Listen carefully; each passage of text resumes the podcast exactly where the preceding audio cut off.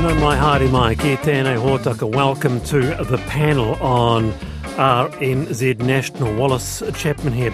Oh, Chris Hipkins was sworn in as Prime Minister today, formally completing the handover of power from Jacinda Ardern. How will the incoming government handle the economic headwinds are that just after four? By the way, he is holding a press conference uh, post cab just now, and um, just to hand, he said that He's left the door open to considering uh, tax issues uh, later, but he says any changes in these areas will come from come with a lot of warning. I'm not announcing tax policy today, he said.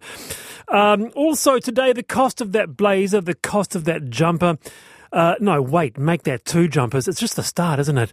talking school costs today. Uh, one smaller school does things a bit differently. We discuss that on the program. Also today, Black Ferns have won the Rugby World Cup a record six times, but those stats are hard to find on search engines. Why is that? The biases in searchable facts when it comes to women in sport. We discussed that on the panel this afternoon. We also talk about the media skit um, on New Zealand television that has people talking, particularly on uh, social media. And today is a very, very special day. Why is that? A new Prime Minister? No. More special than that even. Why do you think? More at 4.30. Text me. 2101. Hello, James. How are you? You laughing at that? I am. Yeah. yeah. Um, kia ora. Kia ora. A consultant, lawyer, and columnist at Newsroom. Anything else to add? I've become an English language teacher. Oh my goodness. Yes, teaching English to foreign students here in New Zealand. I did the qualification at the end of last year, and I started teaching last week. How are you finding it? Well, I thought it would be challenging and rewarding, and I'm finding that in equal measure. Yeah. It's both, right. It's both. Uh, also today, Janet Wilson, broadcaster, media trainer, former press sec for Judith Collins. Janet, uh, beaming in from Hawke's Bay, kia ora. Kia ora, how are you? Ahi ahi marie. Look, I am so well today. A very special day. Uh, it is, uh, well, let's, let's jump into the first uh, um, story. You may have heard there are wallabies in New Zealand. You might not know they are quite a pest. Wallabies silently prey on the futures of our forests and farms. Biosecurity NZ's Director of Response, John Wolf, said the issue is enough for a campaign awareness launch. The Tipu Mātoru Wallaby Free Aotearoa campaign launched, highlighting the damage these animals do to our environment. If left unchecked, they could cause Kiwis over $80 million ongoing in damage a year, it's estimated. So, to discuss, Sophia White, Pest Management Programs Team Manager at Biosecurity New Zealand. Kia ora, Sophia. Kia ora. How long has the wallaby been here in New Zealand? Uh, wallabies have actually been around for a long time. They were initially introduced by Governor Grey in the 1800s, um, and many people might know them from being on Kawau Island within Auckland um, as having a large population there. Um, then they were released into Lake Okataina in 1912 around the Rotorua area. Um, they were also released into Waimate, Canterbury um, later on as well. Goodness me, never seen one, never seen one. Whereabouts in the country are they really causing issues? Yeah, you probably haven't seen one because they are nocturnal and they're quite cryptic. They're very shy species, um, so they're quite tricky to see. But yeah, we have these two populations. Um, the Dama wallaby, which is in that Rotorua area, as I said, and then the larger Bennett's wallaby in the Canterbury region. So the Dama wallaby in Rotorua, the Bennett's wallaby in Canterbury and North Otago in particular. Tell us, before we go to our panellists, what sort of damage are they doing? What's the issue here? Yeah, so they um, they're herbivores and they graze on the understory of our forests. They outcompete with livestock for pasture, and they also eat p- planted pine forests. We've had some reports of up to 50% of planted pine forests being consumed by wallabies. So you know our, our forests can't get a chance to, to regenerate, and that combined with other pests that we have um, within the Ngāhere is uh, is quite a problem for that fragile system. Mm, uh, Janet Wilson. Um, I'm really keen to find out, Sophie why we've got this explosion in numbers and, and what you're doing in terms of an eradication program.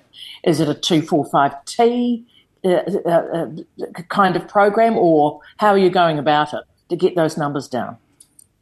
Yeah, so there was a great study done by Manaaki Whenua in 2015 that modelled, you know, the impact of wallabies um, that the regional councils have been dealing with for a very long time. You know, Bay Plenty Regional Council and Environment Canterbury were dealing with these, these pest species within their own regions. And Manaaki Whenua really highlighted the impact that wallabies could have if, you know, as we say, left unchecked and they could move to the rest of the country. Um, so that was when it really became a national issue, and we got this national funding in 2020 to do something about the issue. So the Tipu Mātoru um, National Wallaby Eradication Program has been set up in partnership with Forest and Bird, DOC, Fed Farmers, regional councils and local iwi um, to, one, determine our plan um, for what we're going to do about um, controlling wallabies and two, action it. James. Yeah, I'm one of those people who knew of wallabies because of Kawau and my, understand they're now on other islands in the Gulf as well. So my question is, Sophie, if that's a contained area like Kawau Island that's not particularly large, how is it that it's so difficult to eradicate them even within that relatively easily accessible and controlled space? Yeah, so our, our focus is stopping on the spread initially from those areas um, in Rotorua and Canterbury where they can freely move. Um, another issue that we also face is people moving them around, moving them around intentionally, which is obviously a massive issue. Um, they are an unwanted organism. It is oh my goodness um, illegal illegal to move them, but we do get people who, who sometimes do that, and that causes obviously a lot of extra effort that we've got to go and um, stamp out those new populations before they become an issue. Yeah, Jeanette says, Wallace, you need to have a holiday in Tekapo, a beautiful night sky and quite a few wallabies, a nice wallaby park in Waimate. So, uh, needless to say, I mean, I wasn't aware, Sophie, I guess that's why we're talking about it right now, the sheer scale. Like, if left unchecked, they could cause Kiwis uh, $84 million a year in damage. Mm.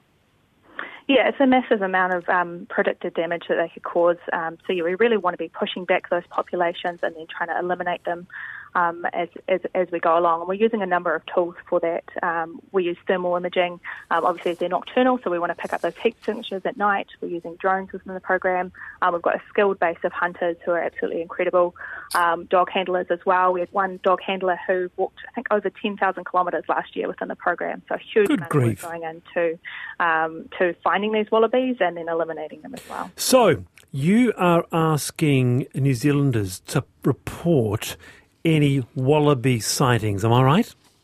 Yes, that's right. So we have a website, reportwallabies.nz. So if you do see a wallaby anywhere, even if you think it's in an area where we, we know there are wallabies, we still want to know about it.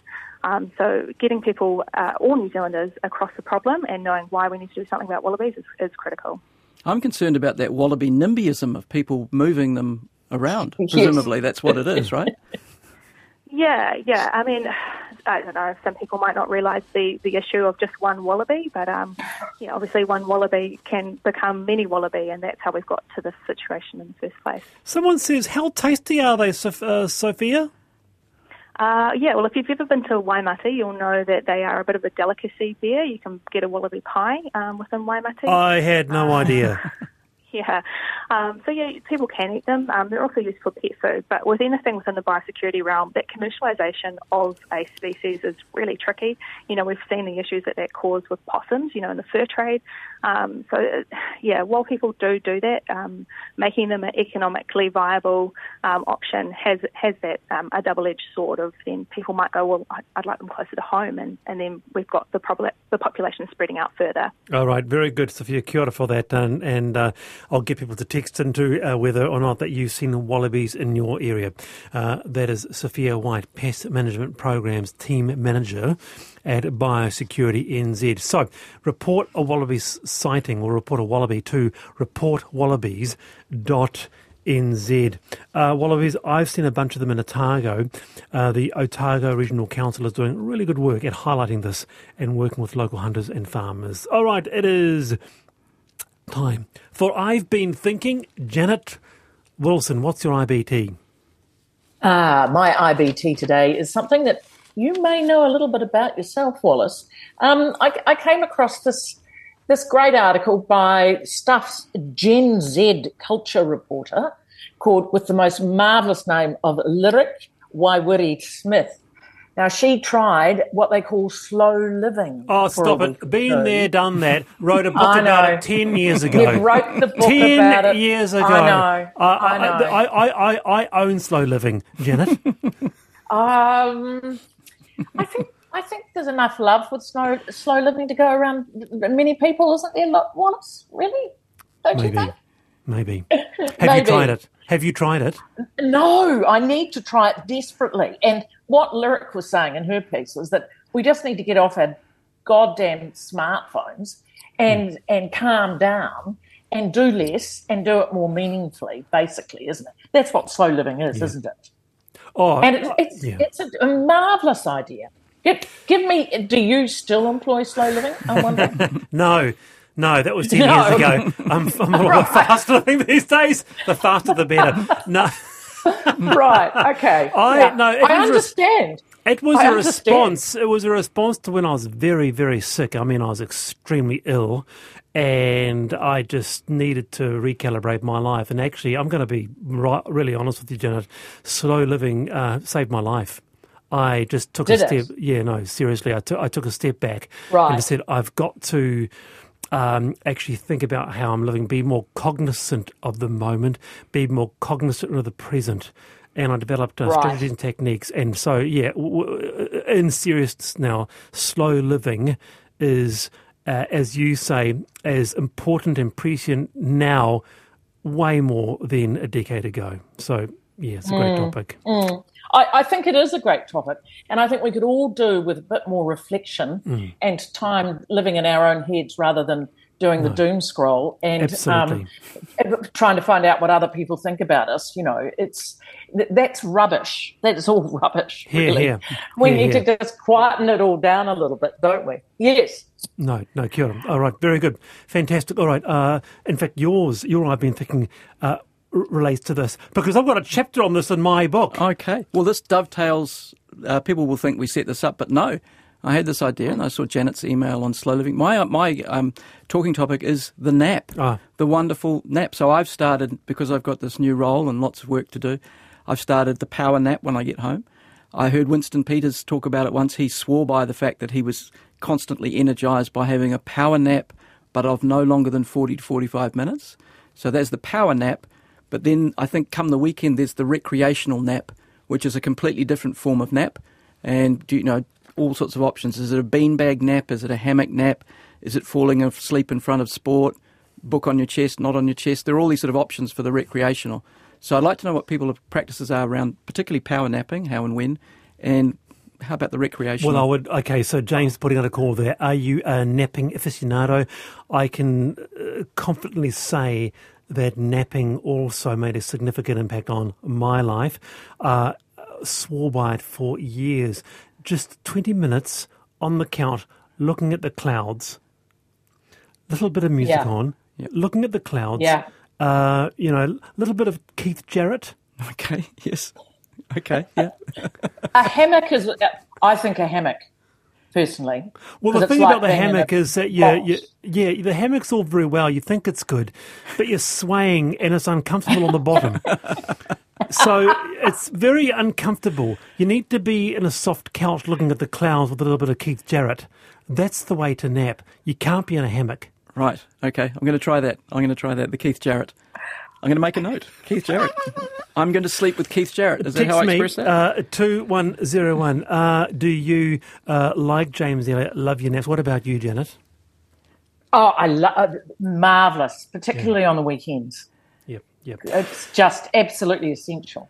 Uh, we have got a lot to get through this afternoon with a star panel this afternoon, Janet Wilson and James Elliot. Uh, Waimate Farmer here. We farm beside a council-owned forestry. One night in August, a hunter got f- over 40 wallabies in a, a couple of hours. So that's very interesting. Uh, now, uh, Chris Hipkins is doing his um, stand-up. He is saying that he has reiterated that during his term he will keep the promise made by Jacinda Ardern about not introducing a capital gains tax. He says super will not change. In his answers, he's left the door open to considering these issues in later terms. So, yeah, we discussed that just after four here on the panel.